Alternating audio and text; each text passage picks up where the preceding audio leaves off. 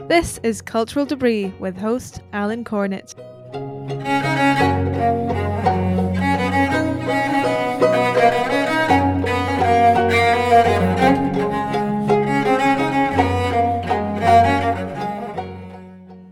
Welcome back to Cultural Debris. You should be proud of my great restraint in not purchasing not only one but two vintage Globe Wernicke Barrister bookcases. I'm in a bit of a wall space crunch and honestly didn't know where I would put them. It's for the best, but dear listener, it was hard. Do you like ex library books? I'm not talking about a book that has been owned by someone else, like a private library book. I love a good used book. But I'm talking about a book that's been in the public stacks with library stamps and marks and maybe even a library card glued down. With some exceptions, I avoid them if at all possible. Alas, a recent online purchase arrived only for it to be an ex library copy. The book is fairly scarce, and I didn't pay a lot, so I've delibraried it as best I can. Sometimes it just has to do. Pardon me while I plug just a thing or two for a moment. If you could leave a five star rating and review, it would be most appreciated. It would only take you a moment. Please consider also supporting the Cultural Debris Patreon. Any amount helps. There's a link in show notes. And don't forget about the upcoming Cultural Debris excursion to Genoa this October. Drop me an email for details at culturaldebrispodcast at gmail.com. I can share photos of the lovely bed and breakfast we are staying in, as well as an itinerary of our time there. This is the sort of trip you'll be talking about for years to come. Our poem comes from the bard himself, Sonnet 98. From you I have been absent in the spring, when proud pied April, dressed in all his trim, hath put a spirit of youth in everything. That heavy Saturn laughed and leaped with him. Yet nor the lays of birds, nor the sweet smell of different flowers in odor and in hue, could make me any summer story tell, or from their proud lap pluck them where they grew. Nor did I wonder at the lilies white, nor praise the deep vermilion in the rose. They were but sweet, but figures of delight drawn after you. You pattern of all those. Yet seemed it winter still, and you away, as with your shadow I with these did play. My guest is Jessica Hooten Wilson, author of the new book, The Scandal of Holiness Renewing Your Imagination in the Company of Literary Saints, from Brazos Press. Jessica is a professor at the University of Dallas and has written previously on Walker Percy and Fyodor Dostoevsky. She currently is preparing a manuscript on Flannery O'Connor. Jessica and I discuss facing the reality of our own limitations finding literary saints as exemplars. We talk about Flannery O'Connor, C.S. Lewis, and the influence of G.K. Chesterton on Sigrid Undset. Please join me as I talk with Jessica Hooten Wilson.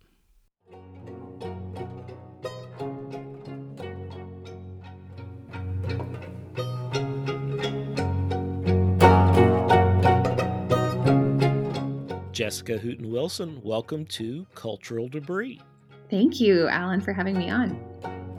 You are all the way in Texas, where I'm sure it's warmer than it is here, although we have a pretty warm day uh, blowing in right now, but rain is on the horizon. Well, actually, I'm in Arkansas, so I oh. work remotely at the University of Dallas, and gotcha. So I'm a scholar in residence there. So the in residence is a little bit of a misnomer, but um, but mm. I am a scholar that represents UD, but I'm I'm in Arkansas.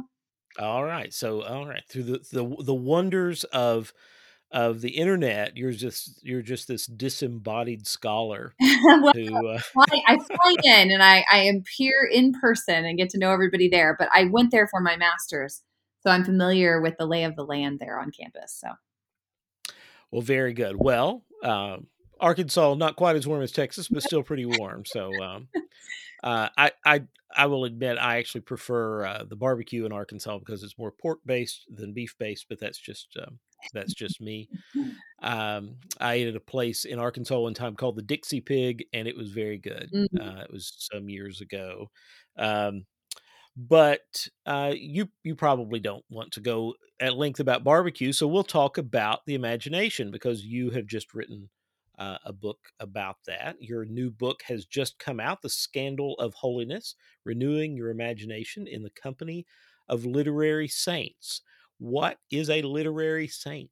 Well, in the Protestant tradition, we do not venerate saints. And yet, what ends up happening because all human beings are meant to be imitative creatures, right? We were made in the image of God, and then we were called to imitate Christ. And then we're supposed to imitate the people who imitate Christ well without having models. We end up modeling whatever hero is uplifted by the world.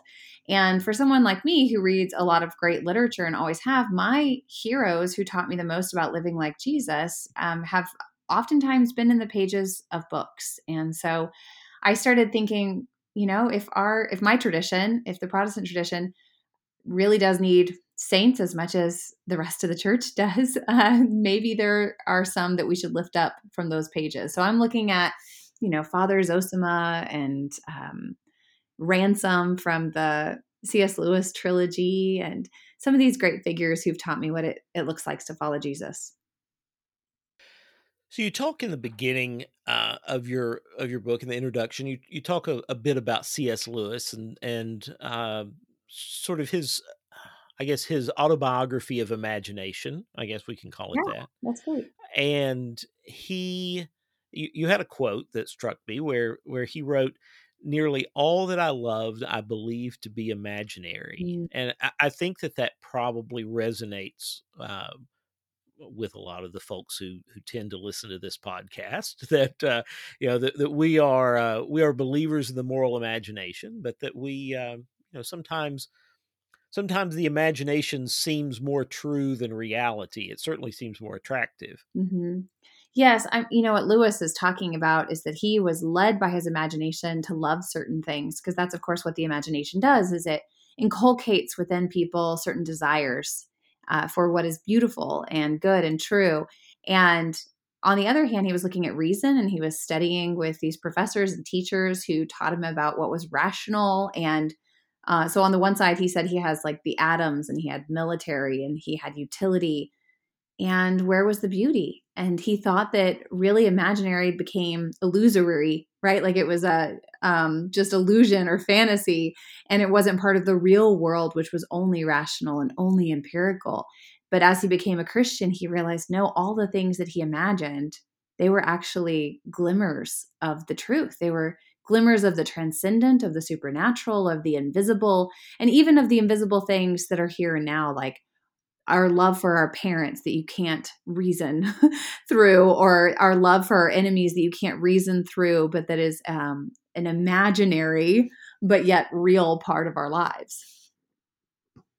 is is that really getting to kind of what uh, lewis i believe referred to as as true myth you know a, a myth that it, it's a myth but it's it but it's more than that right Well, yeah, it's so myths being stories. So it does, in some sense, get to that. Stories is a way of knowing, and you know, post Enlightenment culture, we do not think of stories as a beneficial way of knowing. We think the only things to know are those which are reasonable or are able to be proven by science and, and empiricism. But for thousands of years, people considered story as a method of knowledge. And so that's why he's talking about true myths, these these stories that could be historically true, a true myth, but also these stories that tell us who we are, such as the Bible is a true myth.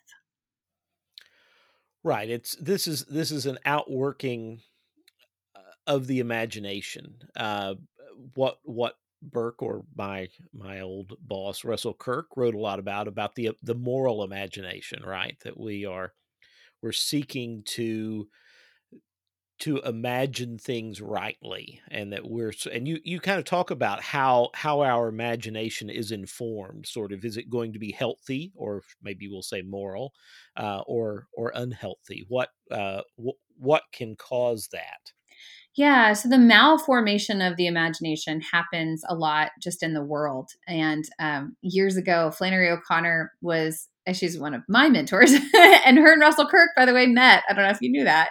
Yes, they did. but Flannery O'Connor, she was responding to this Life magazine article that said, Who speaks for America today? And the Life magazine article was angry because it said novelists are some of the richest people in the world, and America is one of the wealthiest countries, and we should be full of happiness. And yet, you read these novels, and they, they talk about grit and gore and uh, pessimism and what is happening. We need novels that talk about our happy, rich, successful lives.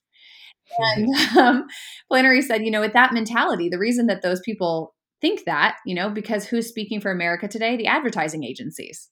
And they're the ones who have formed your imagination to think that if you're rich and successful, then you're happy. And they're the ones who have formed you in such a way that's how you imagine reality to be. But novelists have not been formed that way. Novelists have been formed to dig into despair, to dig into sin, to dig into grit, and to pull from it what is our true human nature and what were we made for and why does something feel wrong and off and why are we exiles in this strange land and novelists were actually digging deep into what the imagination does best and showing us the truth of things like dig down underneath the surface for what's real and in your book, you you talk about the imagination as a way that uh, that that really opens us up to sort of divine direction, mm-hmm. if you will. You got a, a, quote that I jotted down: "Our imagination becomes the realm where God meets us first mm. and shows us more than." Uh, than tells us mm. who he is and to what life we've been called. So we're the, imagination is a tool that God can use within us if it is well formed. Yes, absolutely. I, I, I very much believe that because, you know, I was thinking uh, a few years ago when Notre Dame Cathedral burned down, and how many people, even the people who would argue that beauty is in the eye of the beholder, still recognized something beautiful was being lost in those moments. And I feel like as much as people can argue against good, that good is all relative, and they can argue against truth, that truth is all relative, they can pretend to argue that beauty is all relative. And yet, millions of people across the whole world agreed that something beautiful was being lost. So I do think there's a sense in which the beautiful is sometimes that part where God can still talk to us first, where it, it evokes something in our soul. I mean, that's why every dystopian movie usually tries to destroy things and make them ugly first. Because if you can really cut that part out of a person, um, then all they're left with is their gut or their brain. And that's easier to control than the heart, which always longs for something beautiful and more. Yeah, I think that that's right. Uh, when we see something truly beautiful, and like you said, that there's there's sort of this relativistic idea that, that beauty is simply in the eye of the beholder. I think a, a, truly informed moral imagination would reject that. Now, we might have certain tastes that uh, that we that you you might prefer some things that I might not. Mm-hmm. But like you said, if we see Notre Dame, we we know that's that's not only beauty, but it is one of the you know great achievements of of mankind in mm-hmm. in, in history that, that we have standing before us. And what does it tell us? And of course, uh, it it was built by people who were who were through their imagination expressing their uh, their lived out theology really mm-hmm. that mm-hmm. that's and and and it produced this beautiful thing and so you know it's it's interesting to me that that idea uh, of beauty being produced by really what we believe right and um and that I think that that's why moderns uh, struggle at producing beauty so much because because what we what we believe has been malformed, like you you talked Mhm. about. Yeah, we have the the phrase in the beauty of holiness that something the beautiful taps in to something set apart, to set it to part of our nature that is not meant for this world, but is meant for more than this world. Uh, and so when you have Notre Dame Cathedral, like you know, you have all these people who are building it who had to imagine the future because when they're laying, you know, stone by stone, they have to have that larger imagination because the stonework itself would probably be very unsatisfying. But it's the imagination that it's about more than them, or it's about something that's going to last for hundreds of years, or may not even be seen for a hundred years. Or you know, you have to have an imagination that extends beyond yourself. One of the one of the I think the, the key elements um, that that ties together your book. And you talk about this uh, again in, in the beginning of it. Uh, you're, you're quoting Alasdair MacIntyre, who asks uh, or who, who, states, "One cannot answer what ought I do before knowing of which story I am a part." And you kind of you talk about this idea of of are are we the hero eh, or even the author of our own story? And that's certainly a very you know a very popular uh, not just not just popular, but sort of immediately accepted idea in in modern society that that I, you know, that I'm telling my story, that I can write mm. whatever I want. Uh, am I able to do that? Is that is that an accurate understanding of my place in the world? Right. Well, no. um, I, I, feel like that was a setup. Thank you. I'll I'll, I'll swing in it. Um, yeah, you know, you didn't get to decide what time period you're born into. You didn't get to decide who your parents were. You didn't get to decide your gender or your race or any of those things that we try to pretend we can all change and constantly be changing because we want to write our own story. But the reality is you were you were born in, you know, the 20th or 21st century. Like you weren't born in the 14th. And you would have had a completely different life and story if you were born in a different time period or different part of the world or or with different biology and god decided all of those things because he was writing your story and so to say to say different is actually to constantly be fretting or frustrated by all the things that remind you that you didn't write your own story um, and that no matter how hard you try you're going to end up rubbing against um, all these plot points that were outside of your control because you can't control most of the elements around you. Um, and that false sense of control i think is what leads to a lot of despair this this idea that you know you're not the author right i mean if if i was writing my own story i probably would have been you know like a, a, a wealthy british lord you know a few hundred years ago and um, you know I, I, think that i think that that would be a, a great uh, a great setting for me but but alas mm-hmm. uh, that that is not to be and so uh, we have to come to terms with that mm-hmm. and but at the same time you know you are presenting to us this idea that uh, that that we need people to imitate so so it's not it's not that if if i'm not in control then i have no control right i mean i i am not simply tossed to and fro right. with uh, uh, tied to uh, you know tied to this sort of um, predetermined destiny over which I uh, you know I am helpless. Right, you have agency and will within limitations, but that's actually true freedom exists within limitations. I mean, it's kind of like do you want everybody to just be able to drive over each other's gardens and you want you know no roads and no laws to the to the road and no no speed controls i mean you want certain limitations to actually have the best driving experience right um, it's, it's, so it's the same with stories you want certain limitations to produce the best story and that's what god has in mind the the story that he's writing is better than the one you could write for yourself so if you fight against it, you actually end up writing a worse story than if right. it to the author. And then suddenly you find yourself in a in a much better story than you could have envisioned, and um, much grander and more exciting. And that's what uh, George Bernanos calls the adventure of sanctity, right? Like it is it is a much grander quest than the one you're going to make up for yourself.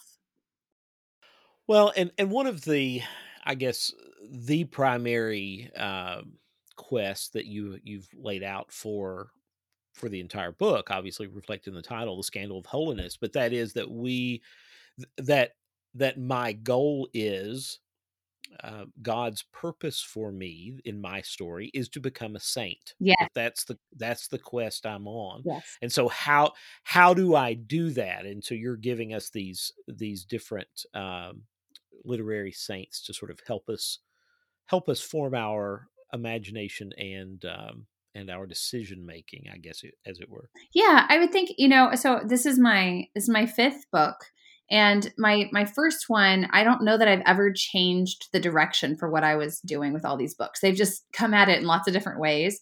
But in my first book, I was fighting the idea of autonomy, absolute autonomy, where you yourself are the sole you are the the god, the rival god of everyone else, right? And that's what you see in Flannery O'Connor, Dostoevsky.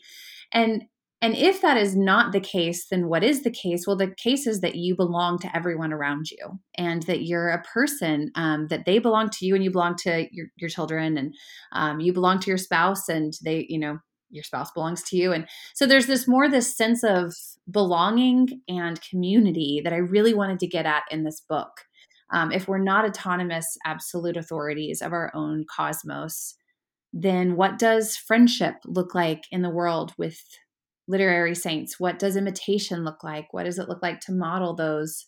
Um, that we want to have lives that look like theirs. And so this book was very much aimed at, it wanted to feel like a church. I wanted to have as many different figures in the church that we could all look up to together and that we could all be friends with.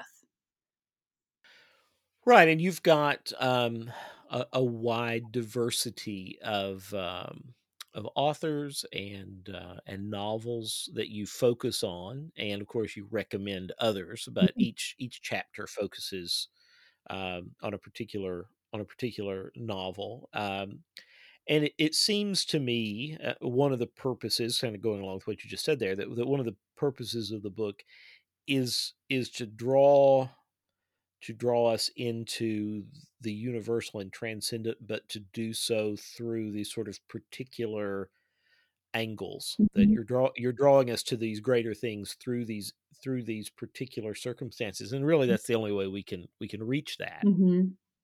yeah so i i highlighted some virtues you know as i was working through these different novels, what I realized is, of course, they all kind of come together. It's almost like taking apart a rainbow, right? um, so you take apart this rainbow to see, like, well, what does red really look like? Um, but red is known so well within the whole spectrum of all the different colors, and so it's kind of what I did with sanctity. Is I I would take apart one virtue in particular and say, okay, what does it look like to be contemplative, right? What is that relationship between contemplative and active and um, how does how does prayer come through in the life of a saint? And and how does my prayer life differ? And maybe what's something i should strive for? And um, you know so i did that with the diary of a country priest. And so i kind of i just tried to highlight these small elements of that sanctity adventure and uh, give us give us different paths and different different models who um, image that well for us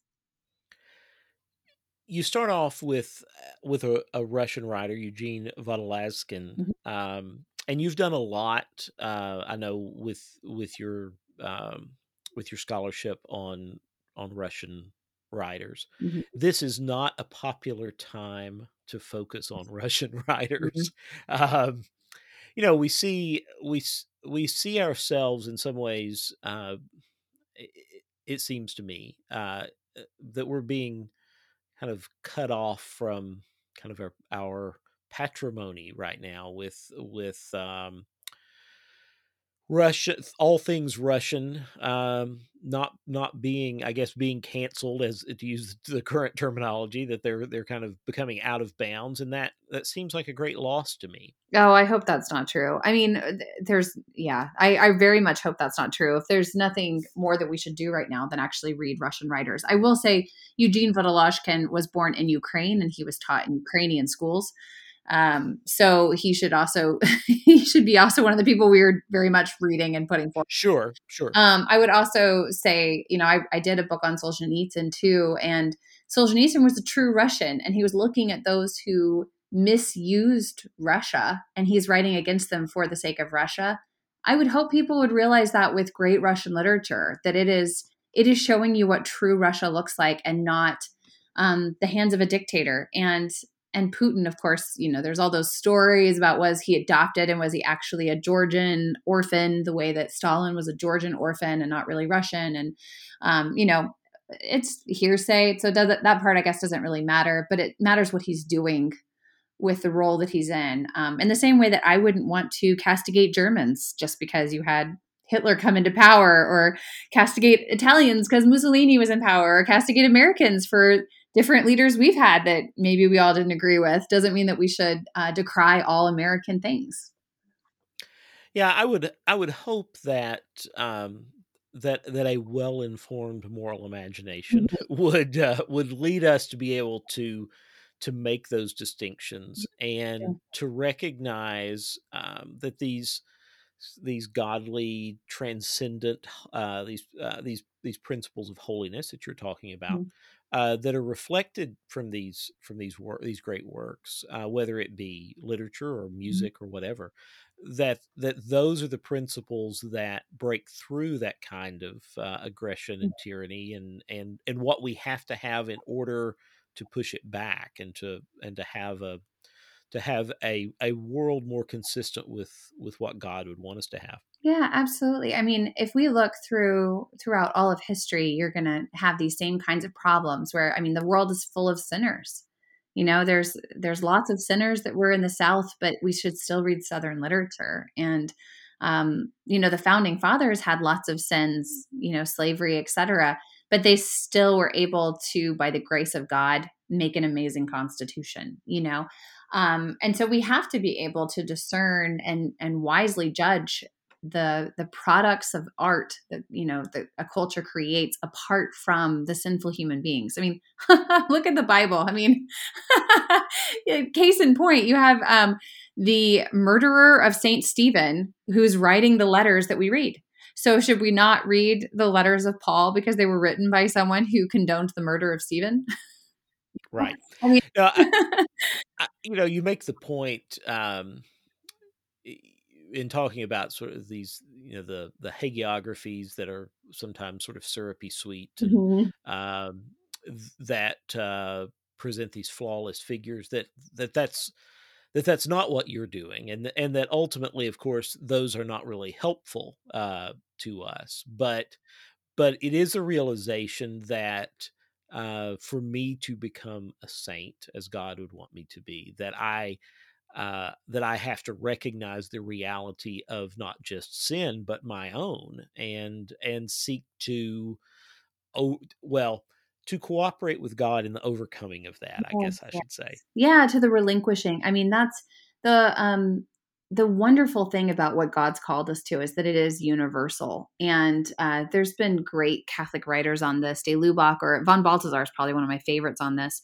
where he, you know, he talks about special versus customary sanctity. But a lot of that's not decided until you're gone, right? Um, but really, it's a matter of all of us pursuing it or listening for that call and that's why Paul addresses all of his letters to the saints in each church, you know, saints in Ephesus, the saints in Corinth. Well, you read the letters, and the people in Corinth and in Ephesus were not what we would consider saints. Um, but he does not hesitate to say to the saints in that church because he recognizes it as a call, even if those people were in process in their sanctity. And so a lot of what I'm writing is I'm writing about all of the saints of the church, like ourselves, who were in process in sanctity um, and we're in greater degrees of that across uh, each of our individual stories. Yeah, and I think that that um, that I think that that gets back to uh, one of the one of the problems that we have in, in sort of the current atmosphere, I guess, which is that there is this this expectation demand, particularly on past figures, that that they should have been uh, perfect or living up to you know this ideal or that ideal but but it, it seems to me that it's a lack of i guess self-awareness that none of us live up to our ideal or if we do that perhaps our ideal isn't ideally what it ought to be right Yeah, absolutely. Well, and that's, I mean, the saints are those who achieved that sanctification in life. Um, but what I love Sigrid Undset's hagiographies because she always shows the early stages where, uh, you know, some saints were saints from the time that they were born. I mean, you look at Catherine of Siena or something that from the time she was very small. Um, but other saints, it took them a while. It took them 20, 30 years, you know, wrestling with their own will versus God's will before he completely took over them. Um, and and so i think all of us are just again on different stages. And that's why i loved writing this book is that you have some figures the diary of a country priest is so holy pretty much throughout the entire narrative. And then you have other characters like kristin daughter who is not until the very end of her life um reaving you know receiving that sanctity at the end. You're listening to the cultural debris podcast. There's a quote uh, that you had that I, um, I don't think I'd seen before with uh, from Orwell in his review of that hideous strength, where he says, "Unfortunately, the supernatural keeps breaking in," and uh, that that that's that may be my favorite quote from the from, uh, from the whole book because uh, you know, yeah, yes, it does. It it does keep breaking in, and I know you know he's uh, and you you even agreed with some of his some of his critique there about um, about that hideous strength as a work but at the same time, uh, that's exactly what Lewis is trying to show us, and what what and I think what these books are trying to show us. Yes, absolutely, is that the supernatural keeps breaking in. Well, that and that's why I love um, some of these writers. I mean, it, you know, when you look at the history of literature, so I do a lot of um, great books. So I read all the way back to you know the pagan writers, the pagan ancient classical writers, and so you read Virgil and Homer and so forth, um, and they're pre-Christian, and so we look for the ways in which they got the partial truth, but not the whole truth. And then you have these great Christian writers of the early church and the Middle Ages, and you can read them with a certain light, but the whole world all agreed with them and they all shared the same assumptions in the Western church. And um, and then, of course, that breaks apart a little bit, and you start having this increase of modernism and rationalism in literature, and we lose great Christian literature for several hundred years, actually. And um, a lot of it is either social reform in the British novels, but but where's the supernatural? Where's where's Jesus in those, you know, great British novels, or um, maybe they're in the Russian novels. That's probably where I found it the most. But and then we have the 20th century, and that's why I focused on it. The 20th century is not pagan writers like the Greeks and Romans looking for God, um, and it's not Western Middle Ages where you have the church all agrees with what you're saying, and Dante can write a certain way because his audience agrees with him. Um, you have these writers who are having to show the supernatural breaking in to a world that assumes the supernatural doesn't exist. And that's why you have Flannery O'Connor and Walker Percy writing the way they, they do, or C.S. Lewis. Um, they have to show it intruding and reminding you that it's there because the world insists on, you know, like Nietzsche said, that God is dead. And they're showing he's alive. And that's what's so shocking about um, these 20th century novels in particular that I kind of focused on. Right, and I think you know why why you get such pushback, and why, of course, at their best, uh, writers like Flannery are are aggressively pushing back themselves. She mm-hmm. was not one to uh, to with, withhold her opinion, uh, so she so she pushed back, and and that's really what you want the moral imagination to do. Yeah, I mean, she says um, you have to push as hard as the age that pushes against you. So, getting back to uh, a theme that you talk about in that hideous strength, uh, which is, uh, you know, is such a wonderful mm-hmm. novel and so completely modern and relevant. Mm-hmm. Um, even though you know some of the some of the dated references come through, but the things that Lewis saw and understood and portrayed, you know, really speak to 2022 pretty powerfully. Yes. But you talk about this idea uh, that he's developing, and of course is, is very important to the church, is the idea of individualism versus community, and mm-hmm. and also bad community and good community, which he which he brings out. Um, so, uh, you know, you you you ask this question: How does a community lead a person toward holiness? Mm-hmm um, how, how does it how how is a, community going to do that Yeah, and that's why I think we need the novel because the novel imagines it for us, right? Like so we can we can look at this visual of what a great community would look like versus a, a one that would malform us. And so you have um, versus St. Anne's, and Belbury is a place where nothing grows, um, everything is cemented, everything is fake, everything is fake trees and fake plants, and um, you have animals in cages right? The whole there's no there's no wilderness there's no roaming there's no garden there's no um, freedom for the animals there's no taking care of god's creation in in that world. You have no dissenting voices allowed. Everyone has to be on the same page. Everyone has to say the same things and think the same things. And um, it's actually a lot of the time you're talking nonsense or you're talking in sound bites rather than having actual dialogue. So you see a community there that is destructive and, of course, leads to violence. And uh, the people in it are little more than zombies and they don't even realize it. Um, whereas on the other side, you have St. Anne's and even the name, of course, St. Anne's, but it's it's a home. There's a group of people and they all take turns playing different roles in the community that they're in they work with each other they treat each other equally um, they are you even have a bear. Yeah you have animals, and like there there's friendship with the animals which i just really love. I mean it's very st francis you know like preaching to the birds and the birds preach to you and um just a real regard i guess for our place as as stewards in this huge garden and just kind of imagining um, seeing the biblical worldview come to life in the 20th century. And uh, the edu- even you know the education you talk about jane like wants to she lives in that world for a moment. She spends like a weekend at st anne's and suddenly she wants to read shakespeare's sonnets again and go listen to bach and she wants to eat you know buttered toast. And so it's just all of the um the great delights that the earth has given us and that god has given us and that we share with one another. So so you see a picture of what that community is. You imagine it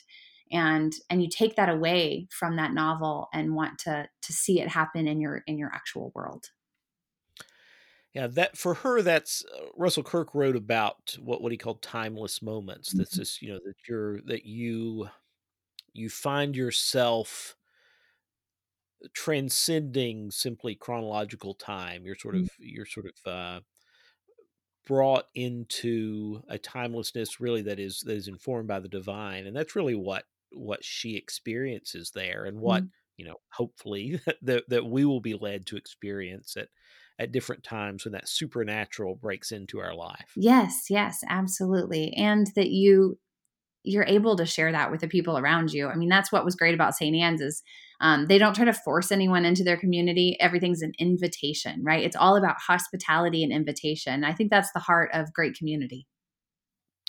I think that's right. I, you know, and of course, we struggle now. I think with with the idea of of community. Uh, obviously, you know, we not only deal with sort of the atomization of individualism, but we're we interact with each other so much uh, through through social media and uh, you know virtual communities which i think do have their place and do have their value but uh, they can't ultimately be full replacements for the real thing i don't mm-hmm. think right yeah no you need the in person we need to be able to um, to hug one another and to um, I think of Ivan Karamazov, he, he's always like saying that he couldn't stand people next to them because they smell adults. and first that's you know 19th century Russian, but we really you know you really do you need to know like what people smell like and look like and their faces they make and what they sound like. And um, there's just so much to the embodied experience that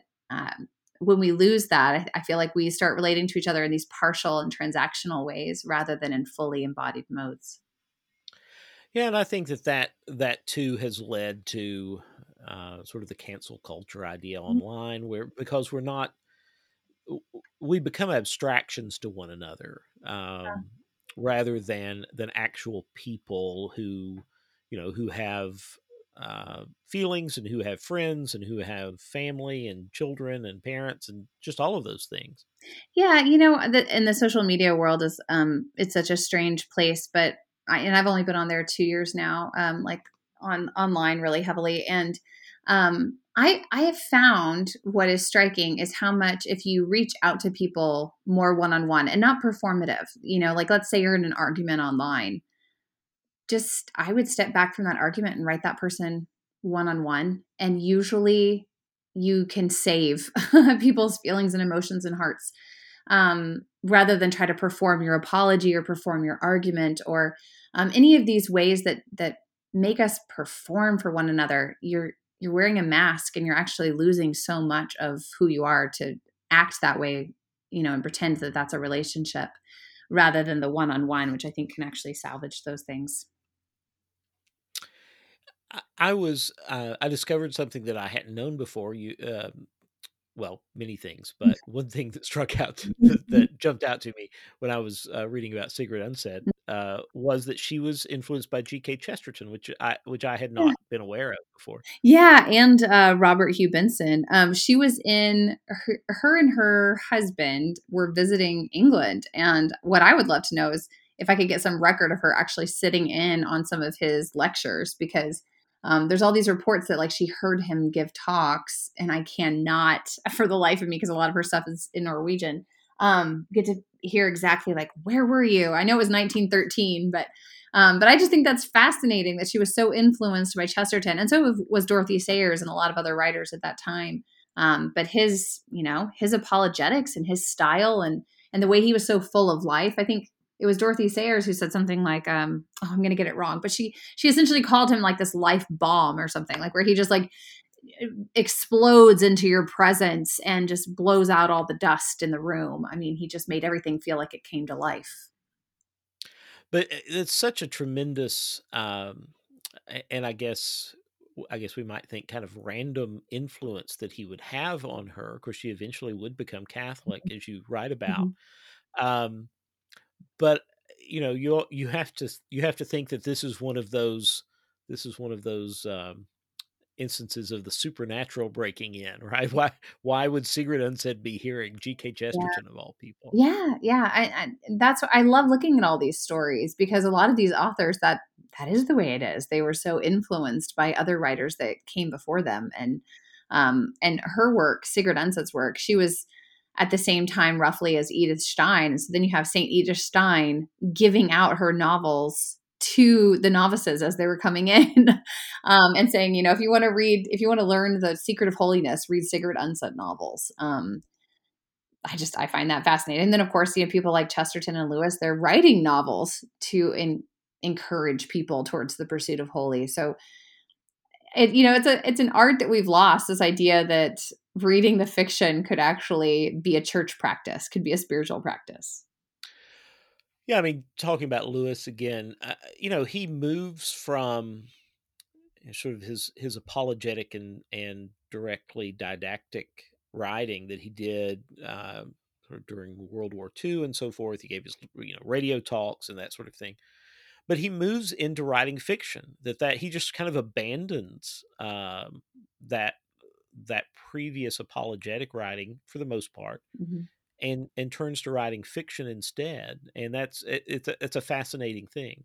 Well I, I mean he does both but he also recognizes the two different roles. I mean the imagination works well with the intellect but the imagination gives us an image that the intellect can talk about. So in experiment and criticism which is one of his later uh, prose pieces his more of his didactic piece he's saying you know i i I don't need the literary criticism as much as I need the novel. And then the criticism is dependent on the novel. So the novel exists even without the criticism, right?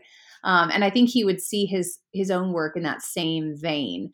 That if you read that hideous strength, I don't know how much you need abolition of man, but abolition of man can elucidate that hideous strength for you right? So you have the oh, imagination. Oh, absolutely. It, you know, it's gripped by the story, it's gripped by the images, and then the abolition of man then explains what he's doing with those images. Right. Yes, they they are very much uh, companion pieces, mm-hmm. and uh, but but I will I will say that uh, that hideous strength's more fun to read. Um, you know, yeah, of, yeah. of the two of them, but but they're both but they're both valuable. Well, and I think that's you know that's something that Lauren Winner pointed out with my book is that I'm arguing for the necessity of reading fiction, and yet my book isn't is an argument. I mean, it's a it's an argument about the need to read fiction. So, um, but I, I do believe that you have the teaching role, you have the conversation role, um, but I just think it's secondary. I mean, my book wouldn't exist without the, all the novels that I'm writing about.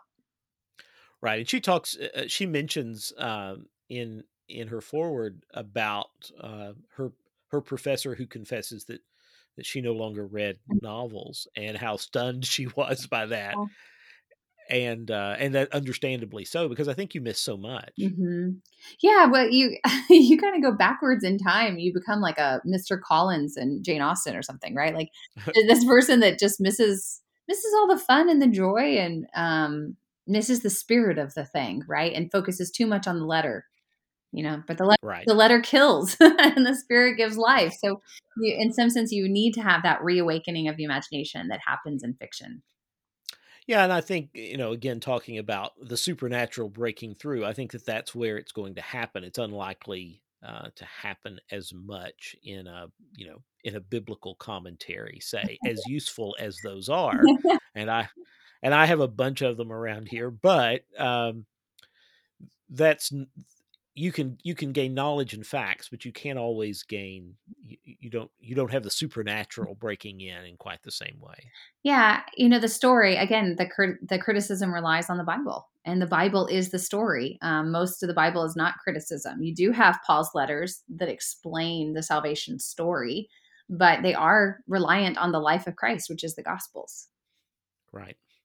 So um, I want to shift gears a little bit, Mhm. but talk about somebody you you touch on, and that's Flannery O'Connor. I know that you were doing some uh, doing some work on on her um, her piece that or her unfinished piece that she did. Uh, Why was the heathen rage? And I was wondering if what what the status of that was. What you could tell us about your work with uh, on Flannery O'Connor. Yeah, sure. If well, I uh, Lord willing, that'll come out next year. Um, and it's she was working on a novel, and uh, she started working on it possibly as early as 1962. I'm of the opinion it was more likely a little bit later than that, but um, but she only worked on it a couple years before she passed, and she was trying to get at some of these new ways of writing. Um, post television is the way that I can put it best. So she got a, a television into her home in 1960, and um, JFK was assassinated on the TV in her living room. And so here's a woman who writes about violence, who, who writes the shocking, the supernatural breaking in, but usually in a very violent means. And um, what happens in that case when you have historically JFK break, you know, dying in your living room, so to speak, then all of a sudden she's like, I have to write differently. I have to find a new way to write the same kind of stories that I was telling before.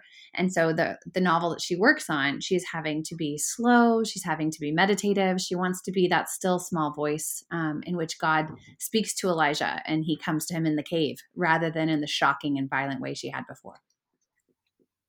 Interesting. Well, uh, I look forward to uh, to seeing that. Uh, who's who will be uh, publishing that? I have to wait and see. Um, I, Okay, all of it's in negotiation right now, and that's why I gotcha. say, Lord willing. uh, I'm I'm sure that there there will be uh, many interested uh, parties about that.